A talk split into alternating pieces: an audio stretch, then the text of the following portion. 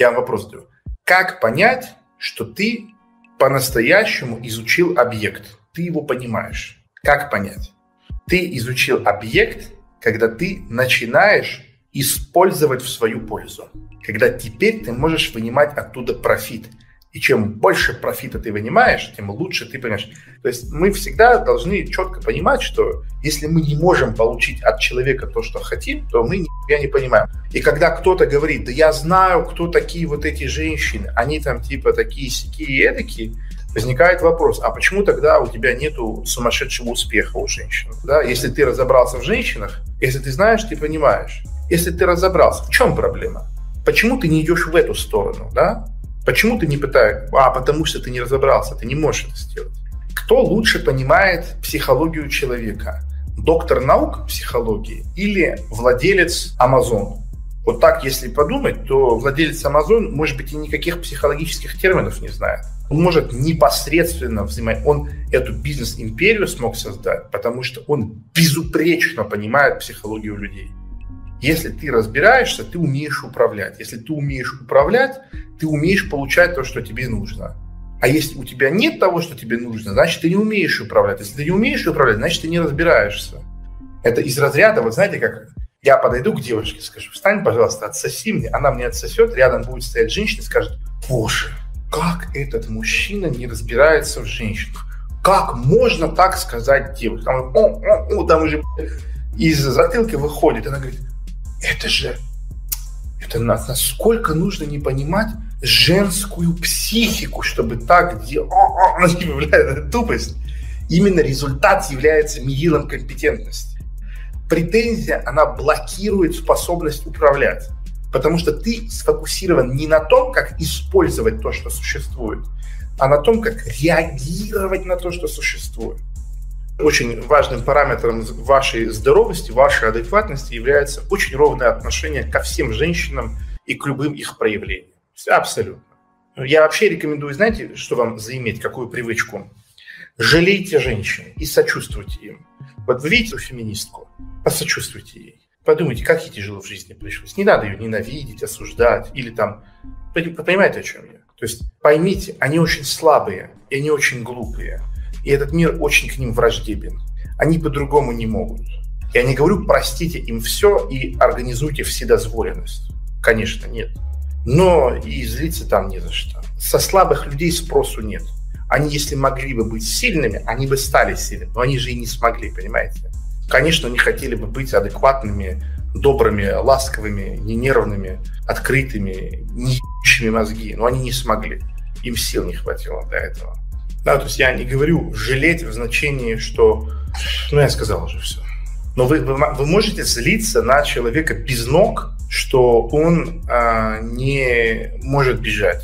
Да? То есть у меня люди без ног вызывают сочувствие. Они не вызывают у меня презрение. Вот у меня а, девушки там глупые, слабые, эмоционально нестабильные, они вызывают у меня ну, сочувствие, типа, бля, бедные девчонки, не было у них рядом каких-то эмоциональных ориентиров в жизни, которые нормально их провели бы во взрослую жизнь. Вот они такие ходят ебнутые. Здесь смысл в том, чтобы перестать э, негативно, интенсивно на это реагировать, потому что вы ебаетесь. Если вы будете негативно реагировать на все, что вам не нравится в женщинах, вы ебаетесь. То есть вы будете очень непривлекательны для женщин, я вам гарантирую. Потому что женщины будут это ощущать и они будут в очень сильной небезопасности рядом с вами. Вам это надо? Какой профит вы получаете из того, что агритесь негативно на плохих женщин? Какой профит? Вам за это деньги платят? Вам что-то дают? Нет. Но вы нарабатываете такое количество вот этих вещей. Вы поняли этот момент? Я вам сейчас объясню. Посмотрите, когда вы привыкаете негативно реагировать на любых женщин, а, это все равно, что у меня был бы друг-националист. То есть это невозможно уже разделить. Я себя буду чувствовать, что меня считают человеком второго сорта. И здесь то же самое. Если у вас есть негатив, претензий какой угодно женщине, вы его испытываете, любая женщина рядом с вами будет напрягаться, хотя к ней это никакого отношения не будет иметь. Да? Поэтому это бессмысленно. Вам за это ничего не дают. И ничего в этом нет. Ну, вот понимаете, вот, ну, взяла там, мне нахамила какая-то женщина на кассе или в паспортном столе. Ну, что с нее взять? Она старая, некрасивая, несчастная. У нее есть Инстаграм, она видит, что там какие-то другие женщины счастливы. Ее пожалеть только. Она проиграла в этой жизни, она очень недовольна. Пожалеть это не значит сказать, молодец, продолжай, тебе так можно. Это значит из себя в себе не испытать к ней, понимаете? Вы же не можете ничего не испытать к этой ситуации. У вас есть выбор. У вас есть выбор с такой любовью подойти к этому. Ах ты несчастная Людмила Сергеевна. Да? А вы можете сказать, ах ты пидораска. И ты будешь негатив это себе носить. Я жалеть, смотри, жалеть людей, вы, пожалуйста, слушайте внимательно, не нужно тупеть. Да? Жалеть – это говорить, жизнь с ним обошлась несправедливо, и ему надо помочь. А сочувствие, вот про которое я говорю, э, это к этому отношения не имеет. Сочувствие – это, ну да, несчастный человек. Несчастный человек. Что поделать? Я понимаю природу его расстройств. Я природу вижу эту. Я не говорю, что сейчас надо помогать, и это несправедливо или еще что-то. Жалеть – это именно быть несогласным с тем, что с человеком жизнь так обошлась, и что это несправедливо. Это разные вещи совершенно. То есть, например, если человек мне пишет, говорит, я э, вложился там, в какой-то бизнес, и он прогорел. И я такой, ну, там бывает, я понимаю, это жопа, это сочувствие. Если я сижу такой, блин, надо срочно ему помочь сейчас его к себе на работу устрою, или я ему сейчас бизнес-идею подкину, или там еще. Вот это уже жалеть. Это разные вещи.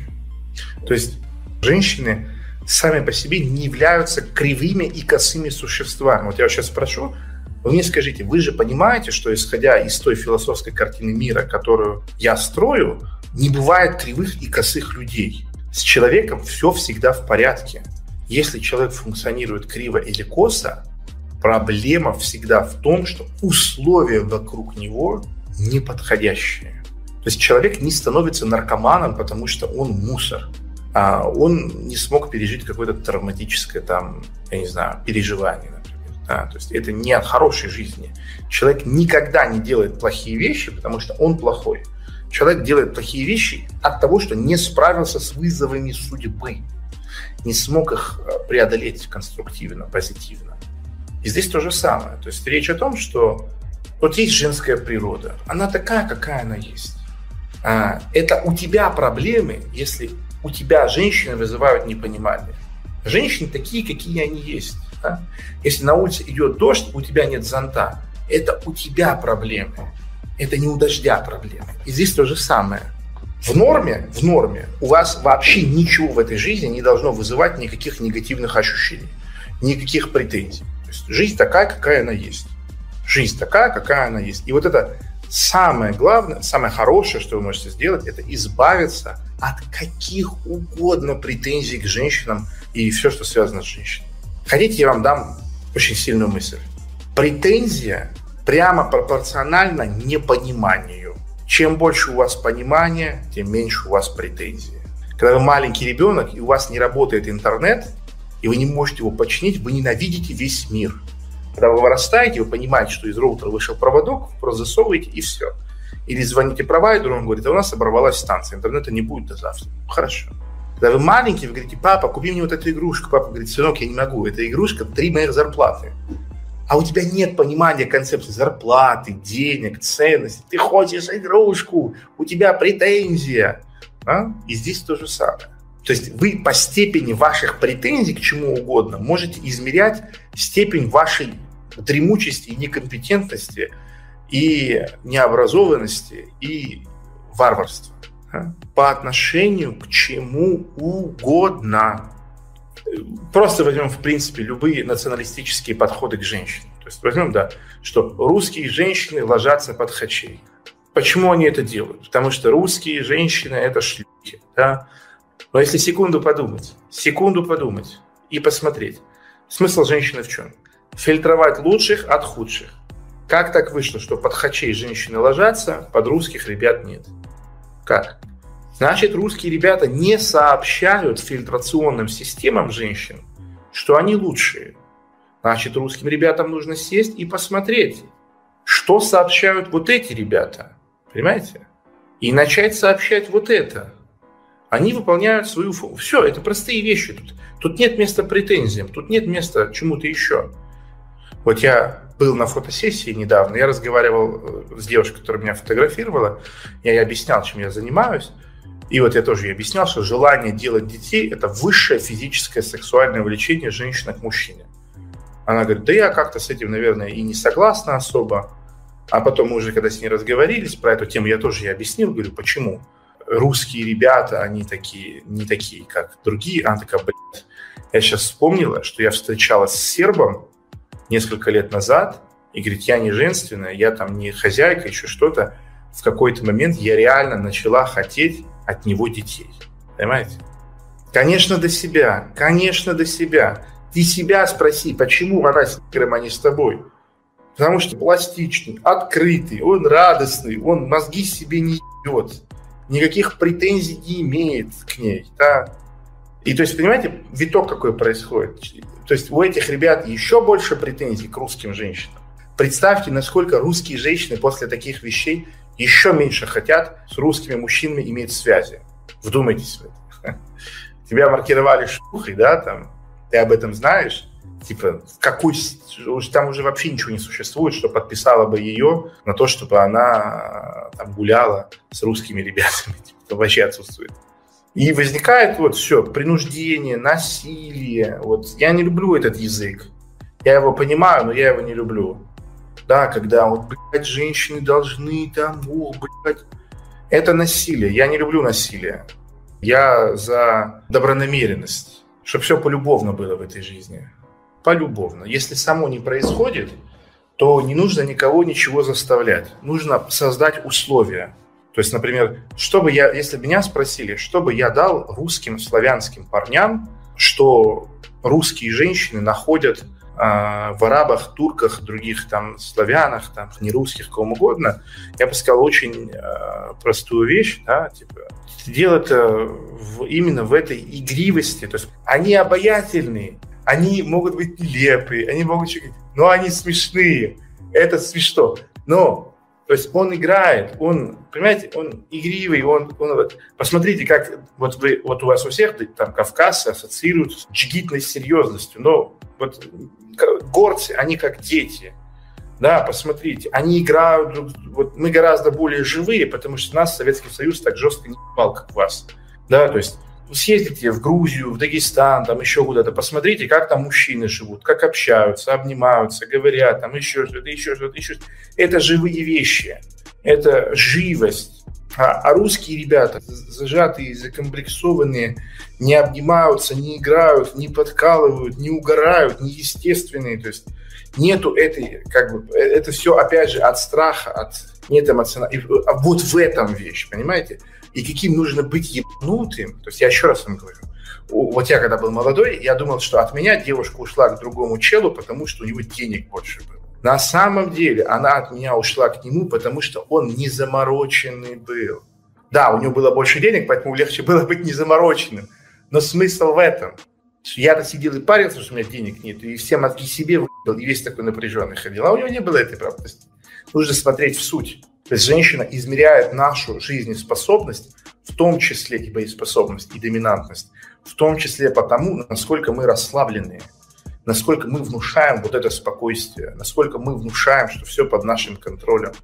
Нет смысла быть реально объективно сильным, богатым, изобильным, но при этом ходить в напряжение. С точки зрения считывающих систем женщины, это будет ощущаться как то, что вы не боеспособны.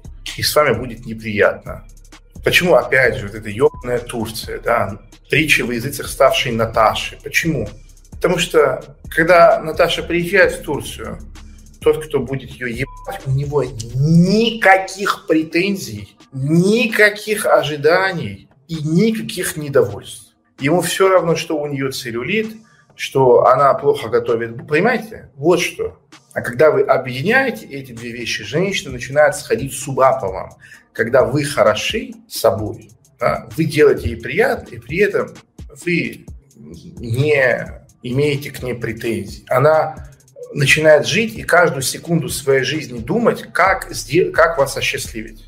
Ее разрывать начинает от благодарности к вам.